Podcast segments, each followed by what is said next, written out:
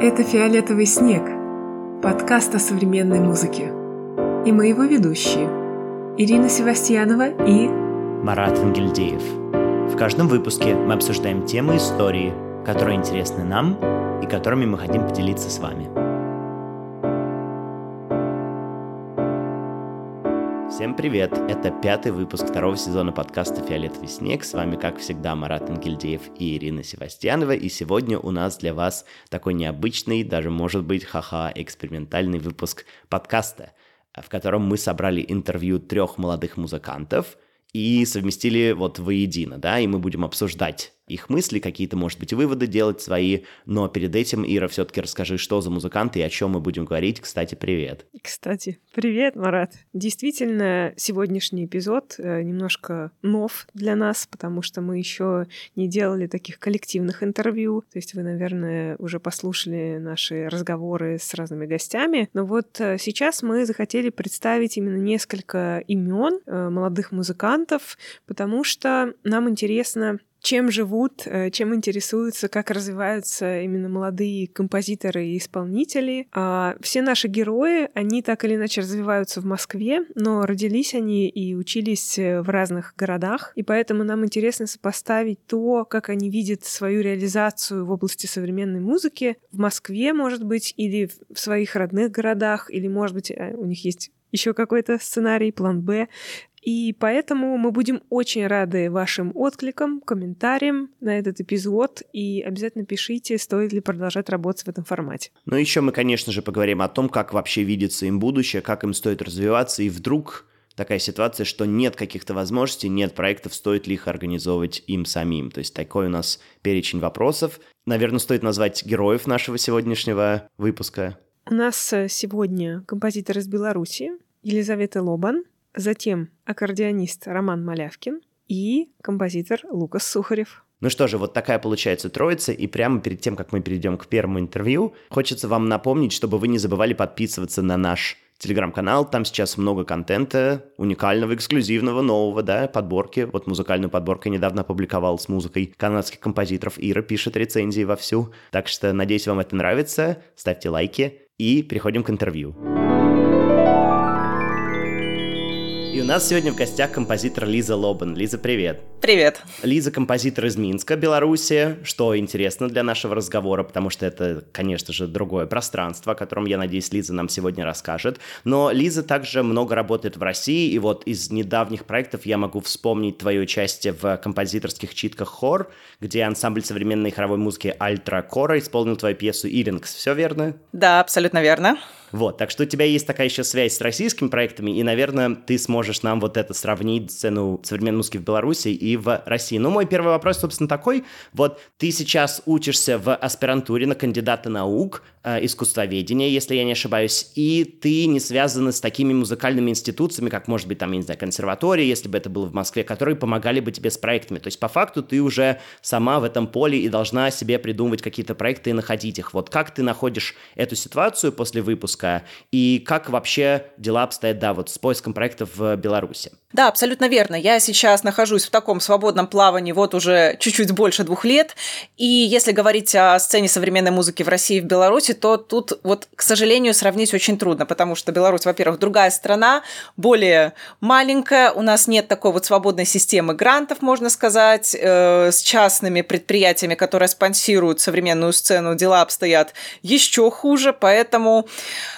можно сказать, что с современной музыкой у нас ситуация абсолютно плачевная. Конечно, наш союз композиторов делает все, что может, но из такого прямо экспериментального я бы не сказала, что у нас существует что-то такое постоянное и стабильное. Единственное, у нас была попытка организовать фестиваль современной музыки, который называется Трамонтана, но Э, он, к сожалению, проходит нерегулярно. И более того, это всего лишь один концерт в году. Поэтому у нас дела обстоят очень тяжело. И реализовать себя в Беларуси довольно проблематично. То есть нужно найти именно какую-то свою струю. Например, некоторые из моих коллег попали в Беларусь фильм и там сейчас работают. Кто-то находит себя как э, композитор и звукорежиссер в театре. Однако, опять же, это какие-то единичные случаи, и большинство из нас ждет педагогика. Опять же, в Беларуси сохраняется распределительная система, когда мы должны пойти в государственное заведение и работать там два года как педагог. А с композиторскими проектами, к сожалению, все сложнее. И сказать, что существует какой-то вот такой вот очевидный путь развития, очень трудно. Слушай, а вот тогда про, наверное, создание проектов самим. Есть ли какие-то люди, которым это интересно, кто этим занимается, какие-то музыканты, которые пытаются вот низовыми проектами, может быть, создать сцену в каком-то смысле? А, такие есть. Например, а, недавно этим летом у нас был Call for Score для духового квинтета оперного театра, то есть это была их инициатива. Они а, искали именно пьесы молодых композиторов, которым до 35 лет, и потом исполняли их на концерте. И, честно говоря, это даже было такое маленькое локальное событие для нас, потому что выбрали наших коллег, и мы все, о, сейчас пойдем, сейчас послушаем, наконец-то. То есть что-то такое вот новое, что-то интересное. Но вот прямо, чтобы были какие-то такие постоянные инициативы, которые работают нон-стоп, к сожалению, с этим есть большие вопросы. У нас э, если говорить об образовательных проектах, таких вот, как наподобие композиторских читок, у нас в Беларуси есть только один подобного плана воркшоп, и это симфонический семинар форума имени Агинского в Молодечино. Я работаю в этом колледже, он идет прошел, получается, уже 8 раз на данный момент, он организовывается совместно с Молотом, и вот это единственное что-то такое вот регулярное, что проходит на постоянной основе. Так были попытки еще какие-то организовать дополнительные курсы, например, э, делали у нас Артемп Академию, там, насколько я помню, в качестве тьютеров были приглашены Мартин Шутлер и Сергей Невский, но, опять же, это был единичный случай. Эта академия вот такого постоянного, постоянного развития не получила.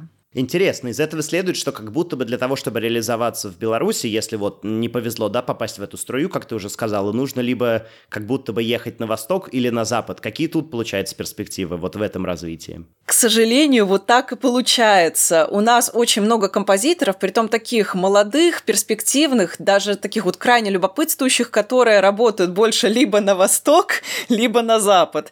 И э, если говорить о таких вот именно перспективах, мотивах, то очень даже сложно сказать, где лучше, где хуже. Просто ищут, где что-то есть и где как-то можно вот найти себя и попытаться что-то сделать. Например, э, если говорить о проектах в России, их несравненно много. И там такой формат, что ты, несомненно, куда-то попадешь и будешь пригоден. Потому что вопрос формата тут тоже очень важен. Еще плюс в том, что э, в российские проекты очень легко попасть, когда ты еще студент. То есть, когда у тебя недостаточно денег, недостаточно ресурсов, есть то, где проплачивается питание, проживание, и это уже огромный плюс. То есть хотя бы там скопить на дорогу куда-то съездить, это не проблема. Что касается за рубежа, Тут все сложнее, потому что, как правило, это очень дорого. И найти какое-то спонсорство довольно тяжело. Опять же, я говорю про случай, когда еще ты студент и ищешь что-то для себя такое, где можно показаться, можно прощупать почву.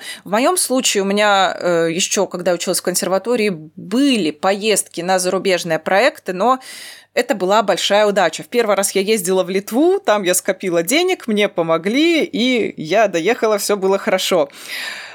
А потом я выиграла конкурс Карла Орфа, и мне это компенсировалось, и я была очень-очень рада. Второй раз я ездила в Германию в Академию Саундарта, там мне уже помогли с немецкой стороны, то есть мне проплатили жилье, мне проплатили э, обучение. То есть тоже. Это была неоценимая помощь. Если бы этого не сделали, я бы туда никогда не попала. Поэтому зарубежными проектами есть небольшая беда.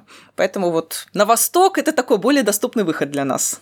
Ну, на самом деле, да, потому что я тоже сравниваю это, может, с какими-то британскими проектами, и вот всегда отмечал я, что, конечно, в российских проектах вот эта оплата переезда, может быть, и где-то жилья, это очень помогает, конечно, особенно начинающим композиторам, музыкантам, исполнителям и так далее, так что это действительно здорово, что такое есть, просто тоже познается, наверное, в перспективе. Ну, а если говорить более широко о ситуации просто какой-то творческой реализации, да, э, как вот представители, скажем так, более молодого, да, поколения, как ты вот от каких форматов ты, возможно, уже чуть-чуть устал, и каких тебе чрезвычайно не хватает. То есть вот разгребая всю эту, весь этот список возможностей, да, opportunities, и видя там различные предложения, где можно поучаствовать, вот чего тебе, кажется, не хватает сейчас, где нет такой возможности реализоваться, или где еще есть ниша, которую можно было бы вполне себе заделать, скажем так? Ну, мне немножко тяжело ответить на этот вопрос, потому что я человек в целом не балованный, когда ты находишься в стране, где, в принципе, э, не особо есть выбор, то мне любой формат интересен интересен. Но, конечно, безусловно, хотелось бы чаще видеть какие-то проекты мультимедийные и междисциплинарные, потому что когда ты взаимодействуешь с другим человеком, который работает в другой области,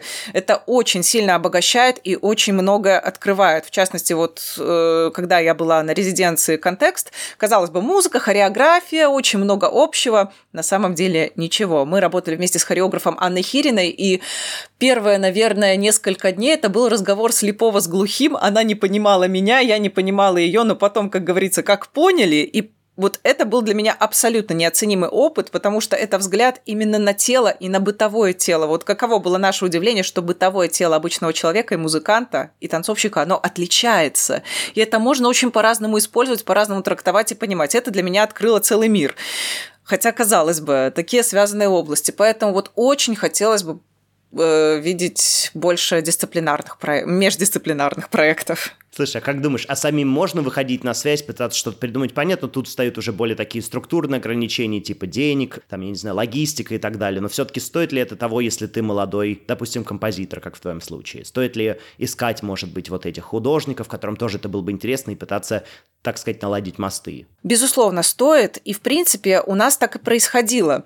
Э, когда мы учились в консерватории, кому-то было интересно работать с кино, с театром, и так складывалось, что мы кое-как через через сарафанное радио знакомились с ребятами из Академии искусств, которые были режиссерами, кто-то знакомился с хореографами, как у меня сложилось. Опять же, я абсолютно случайно кому-то на Артемпо Академия э, обмолвилась о том, что хочу поработать в современной хореографии, и этот кто-то сарафанным радио донес до хореографа, то, что вот есть композитор, который хочет, и хореограф мне сказал, привет, Лиза, я хореограф.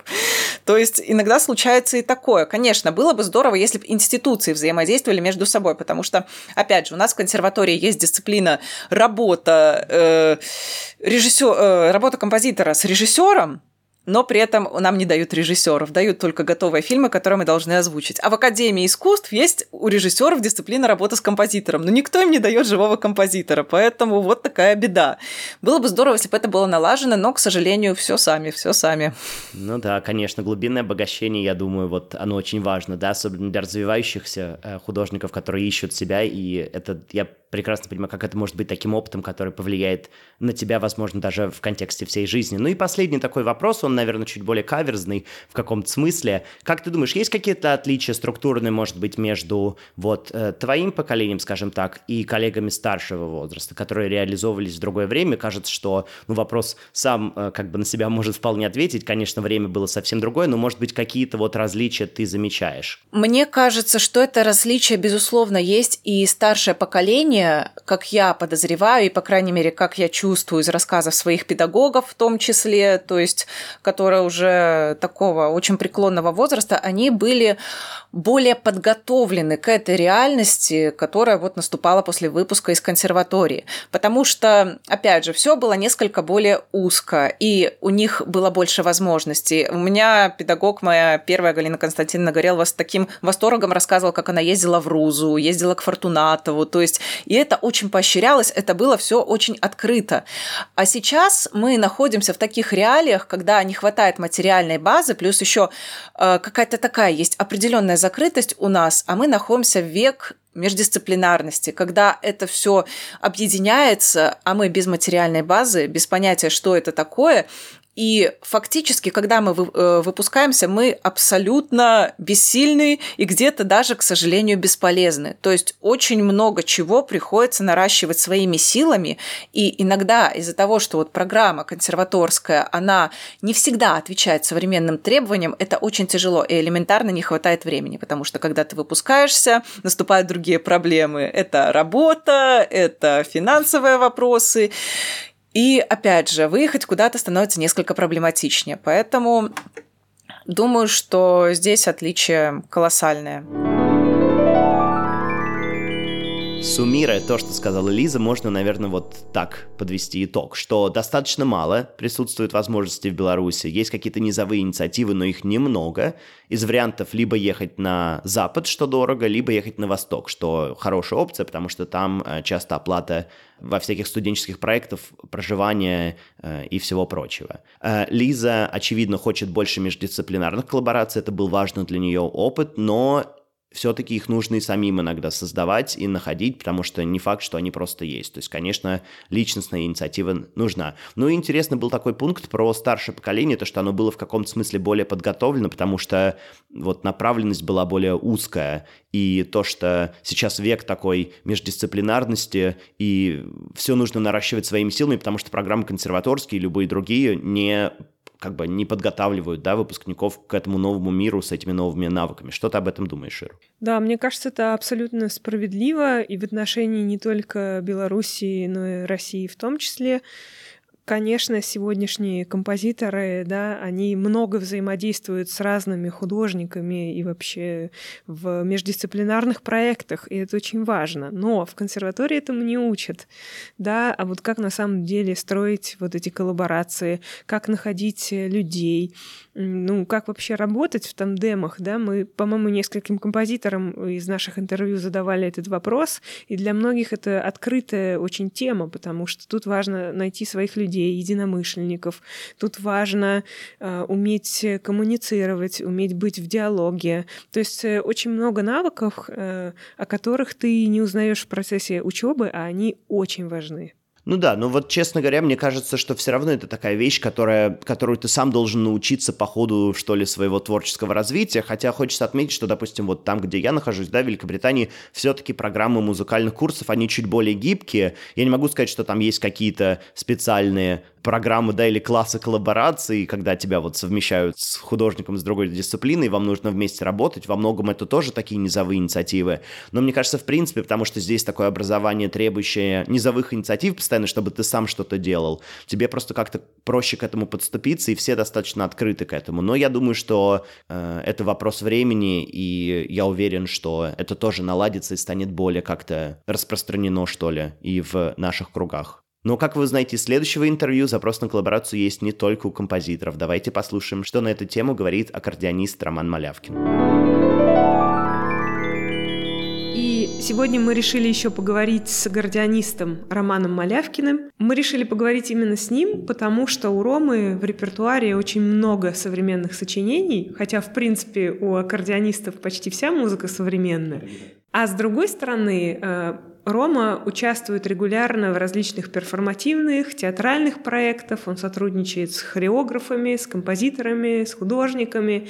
И поэтому я хочу, во-первых, спросить, Рома, как тебе удается э, жить в этом репертуаре, э, в этих проектах, потому что понятно, что многие из них создаются просто на энтузиазме, Многие из них возникают да, без какой-то... Э, нет финансовых никаких гарантий и стабильности, нет стабильных там, не знаю, коллективов, где ты можешь быть на ставке.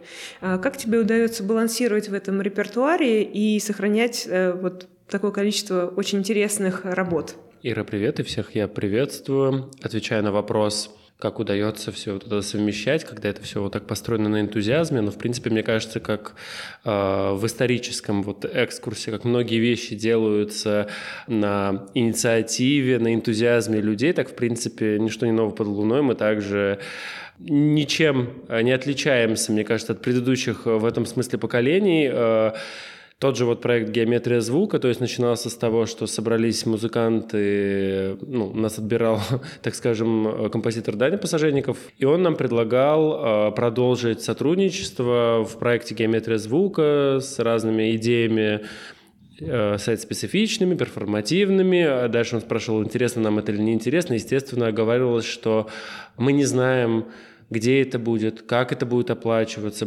вообще будет ли это сделано? Возможно ли э, сделать такие крупные проекты. Это сейчас, смотря ретроспективно, мы можем видеть, что вот уже какие-то проекты свершились чудесным образом. Или, например, как проект э, «Дробный ход», «Танц-перформанс» э, с Таней Чижиковой абсолютно спонтанно был также сделан потому что куратор хореографических проектов электротеатра Анастасия Прошутинская подала идею Тане. Вот у нее, пришла идея, что хочу баян в проекты.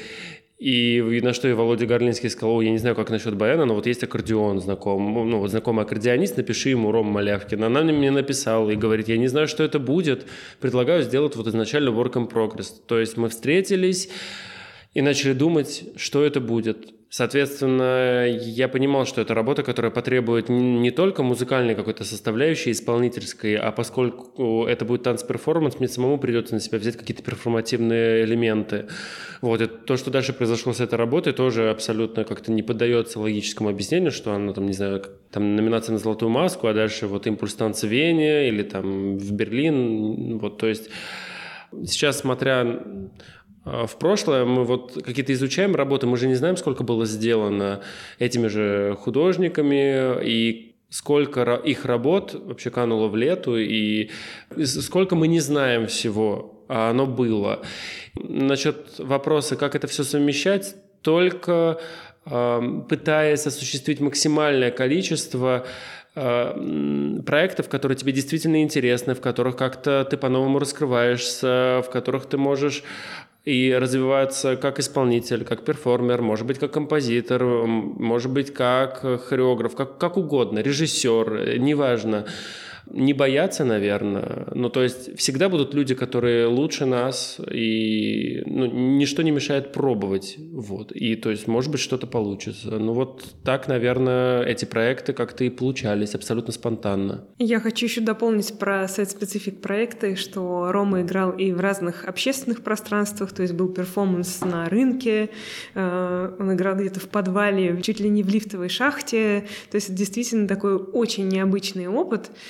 А скажи, пожалуйста, вот ты родом из Липецка, и я знаю, что ты приезжаешь периодически туда с концертами. Скажи, пожалуйста, ты там исполняешь современную музыку и как ее воспринимают? Да, я из Липецка, и для меня было очень важно всегда привозить какую-то новую музыку, и, к счастью, большое количество моих педагогов с огромным интересом э, всегда относились к каким-то моим новым программам, и для меня было крайне важно вот собирать какие-то залы и обязательно вступительное слово оформлять, ну, делать какие-то мини-лекции для того, чтобы люди понимали, что им слушать, э, на что обращать внимание, что это вообще за музыкальный язык? Риторический вопрос, где же мелодия? Вот объяснить, что иногда не надо задавать этот вопрос, иногда мелодия может и, может и не быть, а удовольствие вы также получите, просто чуть больше понимания, что происходит. Вот также, например, в Липецке была исполнена та же Губайдулина, тот же Арво Пиарт, и то есть до сих пор продолжаются какие-то эксперименты, там, Магнус Линдберг и так далее, и музыкальное сообщество в моем городе всегда вот с каким-то интересом относится к моим новым программам, приходит, слушает, им очень интересно, и мне очень важно как бы им это доносить. Мне кажется, в любом случае, какую бы мы музыку ни играли, э, человек такое создание, мне кажется, мы будем уставать. И и голова, и уши, и рано или поздно наступит вот это вот ощущение, что я устал э, от этого однообразия. А тут для них это абсолютно новое. Поскольку сейчас у каждого композитора свой стиль, сложно устать. Можно устать, мне кажется, от, от какого-то конкретного композитора. Вот. А в целом от современной музыки, мне кажется, устать достаточно сложно, потому что можно найти тех, кто тебе действительно нравится, или тех, кто тебе не близок. Мы еще решили, что вот в этом разговоре с исполнителями, с композиторами мы обсуждаем какой-то идеальный сценарий их реализованности, вообще их реализации да, в профессиональной сфере. И поэтому я хочу еще спросить, как тебе кажется, у тебя есть какой-то сценарий твоей идеальной творческой реализации? Вот что должно, может быть, чего не хватает в Москве или в других городах? Что должно появиться? Ну, первый пункт – это наши мечты, да, о будущем и о перспективах. Конечно, хотелось бы в нашей стране формирование каких-либо институций для взаимодействие тех же композиторов с исполнителями, с э, дирижерами, с режиссерами, то есть такое такое сообщество, которое сможет осуществить любые э, задумки тех же композиторов. Ну, вспоминаются те же Кланг Форум, например. Вот хотелось бы чего-то такого, и чтобы это был постоянный состав и достаточно с широкими возможностями. Э, мне кажется, что не только бы в Москве, было бы очень хорошо, если бы было бы множество разных ансамблей, причем я не уверен, что ансамбль, простите, фестиваль э, современной музыки э, привлечет такое внимание. Мне кажется, интересно смотреть музыку в ее развитии. Э, то есть, когда, может быть, эта музыка будет эпохи Ренессанса, а потом барочная, а потом, например, вечер 19 века, 20-го, 21 к примеру. Это мои какие-то мысли. Потому что, конечно же, фестиваль современной музыки может кого-то сразу отпугнуть. Это мое личное какое-то мнение, наблюдение. Вот. А, но, конечно, хотелось бы, чтобы какие-то еще концерты проходили не только там в Москве, Петербурге, Казани, Екатеринбурге, но где-то более отдаленных каких-то местах. Насчет запроса людей тоже сложно. Мне кажется, везде есть запрос, просто вопрос в количестве этих людей. Но еще надо сказать, что большинство людей может и не знать о существовании такой музыки. Для них это может быть открытие. Вот, то есть это тоже вот вопрос просветительства, что ли. Мне кажется, Рома затронул очень важную тему просветительства, потому что сегодня, да, исполнитель больше, чем просто человек, который представляет какую-то музыку, он еще должен уметь о ней что-то рассказать. И вообще, наверное, тут все зависит еще от тона повествования, да, во многом, потому что понятно, что это сложное искусство, незнакомое искусство, и как о нем говорить, это вообще большой вопрос. Но вот э, еще возвращаясь к теме центрального и локального, мы бы не хотели, чтобы складывалось впечатление, что вот э, мы в Москве, и мы знаем, как надо, как надо исполнять современную музыку, как ее слушать, изучать и так далее. Нам важно мнение ребят, потому что они стараются развивать э, сообщества современной музыки и в своих э, небольших городах. И тут нет такого, что мы подтягиваем за собой города, а просто мы даем возможность, наверное, узнать людям о существовании такого искусства, потому что, к сожалению, система, в общем, так сложилась, что у людей мало возможностей подать на какие-то крупные фестивали, ездить в другие города, потому что это тоже бывает дорого и сложно. А слушай, я еще хочу тебя спросить, Марат, поскольку у нас такая больше русская тема, да, и понятно, что она такая центрированная, и акцент большой сделан на Москве, но как э, тебе кажется, вот в Лондоне и в Великобритании дела обстоят иначе? Потому что я знаю, да, много о каких-то лондонских событиях. Является ли Лондон центром таким большим? И насколько вообще эта система горизонтальна? Но дело в том, то, что, конечно, как и, наверное, в большинстве стран мира, все-таки столица или культурный центр, он притягивает тоже культурный капитал, он притягивает исполнителей, композиторов и весь, так сказать, талант. Но, конечно же, в отличие, наверное, от России, все-таки в Великобритании есть много очень локальных инициатив. То есть в Шотландии существует как будто бы своя отдельная сцена. В Северной Ирландии, уж не говоря про Ирландию, Республику Ирландию, там совсем тоже другое творится. Ну, а если брать даже ту же Англию, то в ней тоже есть какие-то локальные места, вот, допустим, Манчестер, Манчестер часто противопоставляется Лондону, как такой второй культурный центр, наверное, наподобие вот э, Москвы и Петербурга. И, конечно, проектов много, но все равно большая проблема, когда, допустим, подаешься на грант, и у тебя проект происходит в Лондоне. Я слышал от ребят, что очень большая вероятность, что тебе деньги просто не дадут. Вот банально возьми ты, и если ты на 20-30 миль уедешь от Лондона, да, у тебя больше шансы получить деньги на какой-то проект. То есть тоже, конечно, концентрация в столице, она присутствует, но, может быть, не в таких больших масштабах, как в России. Да, я думаю, мы органично продолжим обсуждать да, соотношение регионального, центрального просвещения и вообще реализации музыкантов. И давайте послушаем комментарии композитора Лукаса Сухарева. еще один наш герой сегодня — это композитор, студент Московской консерватории третьего курса Лукас Сухарев. Лукас, привет! Всем привет, здравствуйте, привет, Ира. У тебя недавно прошел концерт в Сыктывкаре, и я так понимаю, что ты родился в Сыктывкаре.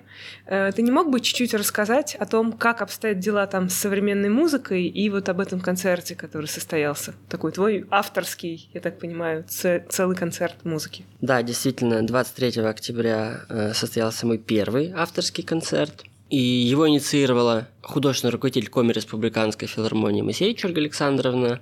Э, не на ровном месте это произошло. Она мой очень хороший педагог из детской музыкальной школы. Так вот, она мне в феврале, в марте написала, есть идея сделать твой большой, прям полноценный концерт если у тебя там столько материала, и вообще подумай, э, не обязательно соглашаться просто потому, что я тебя об этом прошу, э, ну, это должен быть как бы твой выбор, твое взвешенное решение. И я думал, ну, кстати, не очень долго. Я помню, я ехал тогда, наверное, где-то между Динамо и э, аэропортом в московском метро. И вот доезжая до э, Войковской, я уже как бы принял это решение, что мы будем делать концерт, потому что Сыктывкару это надо, и это надо в первую очередь мне. У меня очень быстро разыгрались аппетиты. Я очень быстро понял, что можно сделать концерт в двух отделениях с антрактом, что уже само по себе для Коми Республиканской филармонии не такая уж и норма. Здесь мы в Москве привыкли, что концерты в двух отделениях, и если они начинаются в 7 часов вечера, то они заканчиваются к 10, это нормально. Почему? То есть у вас концерты короче должны быть или в одном отделении? Да, такая практика считается нормальной э, в Сыктывкаре.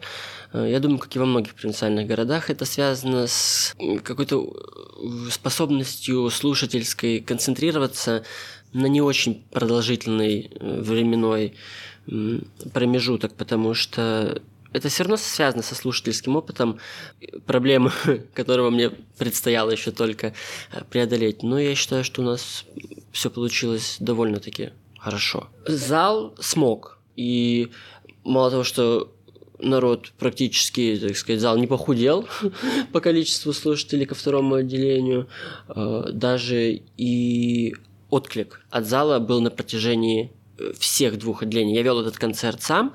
Я просто старался упоминать то, как эта музыка была сделана, о чем она, и какие-то дать ключики сыктывкарскому слушателю, который музыку в целом слушать не очень готов. Я имею в виду такую музыку. Вот. И реакция была, и это было очень приятно. А сколько было примерно человек в зале? Это тоже был э, такой особый э, вариант для Коммерс Республиканской филармонии, когда мы продали весь зал, у нас был sold out э, в зале филармонии 527 мест, и в ночь перед концертом ни одного там, синего, красного или зеленого квадратика э, на Quick Tickets уже не было и люди приходили к кассе э, за там, полчаса до начала концерта, просили билет, хотели купить, и очень удивлялись, когда им в кассе отвечали, нет, билетов нет, вы не купите. И они говорили, как? Так это какой-то, ну, там, молодой, там, ну, никому особо неизвестный э, композитор, э, автор, как это мы не можем купить на него билет? Ну, вот так вы не можете, их нет. Нет, вообще звучит просто супер, потому что и слушатели пришли, и есть отдача от э, людей, которые живут в Сыктывкаре, я имею в виду музыкантов, и это очень здорово, потому что мне кажется, что есть такая проблема, что когда люди поступают куда-то в Москву и здесь начинают реализовываться, то когда они возвращаются в свои города, они воспринимаются как абсолютно чужие, какие-то уже люди, которые занимаются другими вещами и которые потеряли связь со своими корнями, если можно так сказать. Вот это для меня принципиальный момент. На первом же уроке по введению в специальность к нам пришел Александр Чайковский, зав. кафедры композиции, и опрашивал народ, вы для чего поступили в консерваторию? Я ответил, что-то в духе «мне нужно получить образование, чтобы у меня там, на моей родине, починить то, что когда-то было, но было сломано там, в советские годы с развалом Советского Союза. Там Союз композиторов Республики Коми в не очень хорошем э, положении, и он достаточно неактивный. И моя цель это вот как раз та связь ради нее. Это не значит, что э, я, я очень не хочу уезжать из Москвы, здесь потрясающая атмосфера, но другая. И вот моя главная задача, я сейчас так думаю, а, точнее, одна из главных задач, это вот эту атмосферу дотянуть нитью до Сыктывкара, чтобы не только тут ближайший Нижний, Нижний Новгород, Иваново, а какие-то такие близкие к Москве города чувствовали это, но и чуть дальше. Ну и потом, Сыктывкар для меня это зона комфорта, мне туда приятно возвращаться, и приятно для людей, э, которые меня воспитывали, э, учили, которые много себя вложили в меня, что-то таким образом возвращать. Хотя стоит признать, что современной музыки там как явления не существует вообще ни в каком виде. Самое современное может быть Дебюси или Прокофьев может прозвучать э, со сцены там, театра или филармонии, то это тоже достаточно редкие явления. Но если я берусь за это дело так, в, в, в каком-то абстрактном э, своем целеполагании, так сказать, на будущее, то можно расценивать вот этот концерт мой реализовавшийся как начало этого большого, сложного, э, долгого пути. Ты очень активно участвуешь в разных лабораториях и образовательных проектах для композиторов, которые проводятся и в разных городах, э, и в Москве их много, и это очень круто и здорово. А есть ли у тебя потребность э, сейчас организовывать что-то самому? Пока этот вопрос для меня достаточно сложный, потому что я проявляю интерес действительно ко многим, э, если не сказать ко всем проектам, до которых я могу дотянуться здесь, в Москве. Я наблюдаю за ними э, даже не с точки зрения сейчас действительно слушательской, сколько с точки зрения я не знаю, менеджерской. А, им действительно интересно смотреть, как они сделаны, как были достигнуты договоренности там, с одними музыкантами, с другими музыкантами, с площадками, с композиторами, чьи партитуры звучат. Это все сфера, которая мне сейчас, особенно после организации собственного концерта, стала интересна. Но возвращаясь на место участника этих проектов, я думаю, что сейчас такое обилие вот этих возможностей может скорее навредить, скорее концентрацию композиторскую как-то размазать по, по разным сферам. И мне кажется, что вот эта вот гонка за количеством проектов, в которых ты можешь принять участие, она негативно отражается на качестве. Я понимаю, что это не всегда полезно. Я сейчас сам три месяца уже, за три месяца не написал ни ноты, и я буду стараться э, сохранять этот темп. вот. А, чтобы немножечко дать там, себе время, и мне кажется, композитору нужно это время. И я бы не стал организовывать какой-либо проект, не чувствуя полной тотальной уверенности, что это необходимо мне, и мне есть что сказать, это действительно что-то новое, это какой-то э, шаг в сторону, куда никто не смотрит даже. Здорово, что есть какая-то такая взаимообмен вот всех этих музыкантов, композиторов, музыковедов. Э, действительно, я в этом году увидел, что можно совместными усилиями сделать какое-то качество, сделать какой-то а, продукт, вот, и раз, и мы уже смотрим м, из Москвы не только внутрь Москвы, мы уже смотрим Санкт-Петербург, мы смотрим в Нижний Новгород, смотрим э, там, в Екатеринбург, там, в Калининград, и очень круто, что такие вещи происходят сейчас. А, очень круто, что вот эти вот границы размываются между там музыковедами, между композиторами, между исполнителями, э, в том смысле, что теперь это не какие-то обособленные категории, которые друг друга не понимают. Э, здорово, что эти контакты э, налаживаются, эти мостики становятся все короче и короче, и это же это же все равно э, работает на, на какое-то расширение индивидуального сознания. Допустим, э, я подался на исполнительский практикум э, Московского ансамбля современной музыки в июле, не играя на ударных инструментах уже я вообще тогда ударник по первому образованию, там, два года на тот момент. И классно поучаствовал в, в, общем, в кружке импровизации Алексея Сысоева. И это как-то раз вдохнуло совершенно новую жизнь и в мою композиторскую деятельность, и в мое взаимодействие с исполнителями. Все сразу в обе стороны для меня сработало. Вот вообще такое понятие, как импровизация. А это пошло дальше, и мы импровизировали с Алексеем уже в Академии, э, собственно, в Чайковском. И дальше потом у нас э, совместные другие проекты начались, и туда же цепляются и другие композиторы, и музыковеды в том числе, и исполнители в том числе, и образовывается какой-то такой, э, есть такое слово, модное, friendly, э, очень, очень такая friendly обстановка, friendly атмосфера. Это то, что действительно нам сегодня очень нужно, потому что, вот даже мы с Ирой немножечко до записи поговорили, лично мои какие-то э, представления о том же, что будет дальше, они очень призрачны. А сейчас я нахожусь в состоянии, которое можно прочувствовать и описать как состояние между, когда ты немножечко не понимаешь, что у тебя впереди, но ты как будто бы уже и хочешь оторваться и пойти дальше относительно того, что у тебя позади.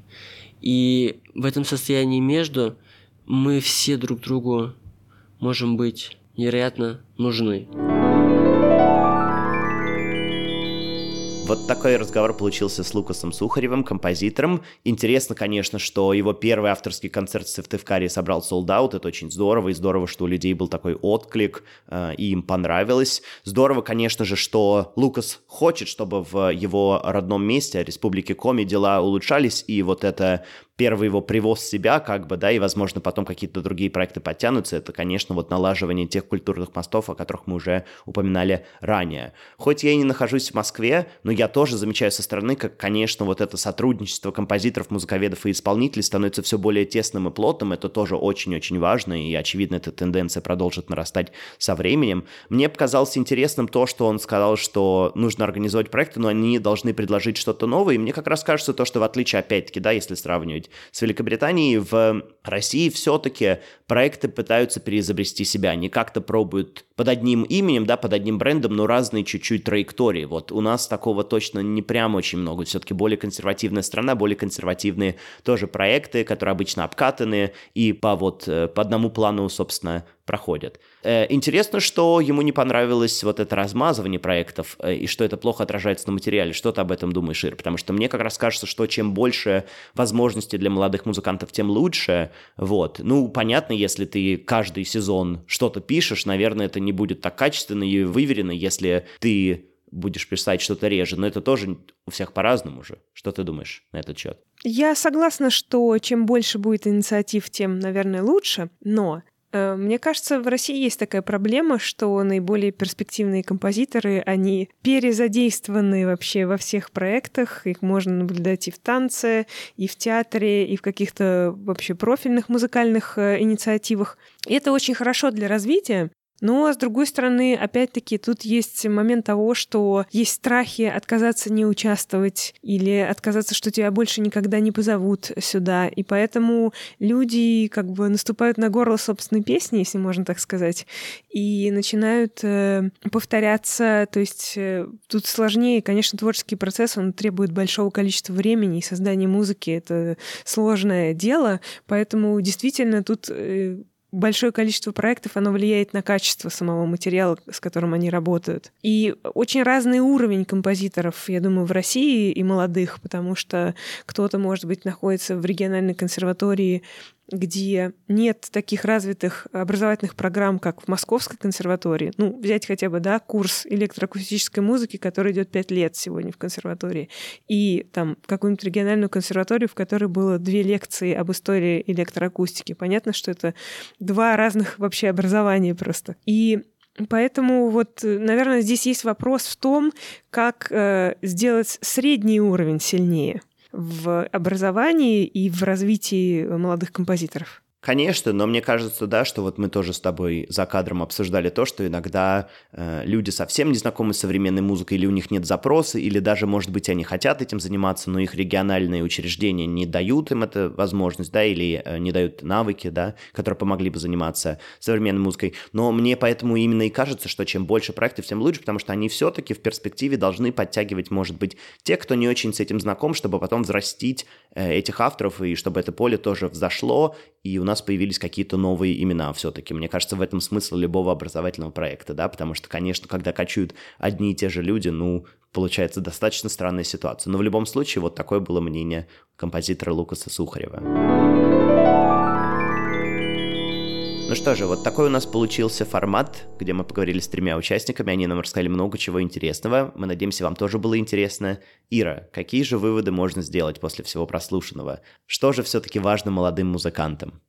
Мне показалось важным, что ребята реализуются, допустим, в Москве, но возвращаются да, в свои города и стараются там людей э, знакомить с современным искусством, которое, может быть, от них как-то далеко. А, от локального сообщества, да. И с другой стороны, мне радостно, что у них есть размышления о том, как создавать свои проекты, потому что, конечно, сейчас много инициатив, в которых музыканты молодые могут поучаствовать, но еще важнее, конечно, придумывать и свои проекты, потому что это ну, это естественный, мне кажется, ход э, развития истории, образования и вообще творчества. А ты как думаешь? Ну, конечно, мана небесная на нас всех не сваливается просто, да, так. И, конечно, всем хотелось бы жить в идеальной ситуации, где к ним сами приходят, не знаю, заказчики, да, к композиторам, или мне бы говорили, Марат, напишите текст о том-то. Но, конечно, часто нужно пробивать это поле самому. Это просто данность, и мне кажется, когда-то все-таки количество перейдет в качество. Ну что же, вот такой у нас получился выпуск.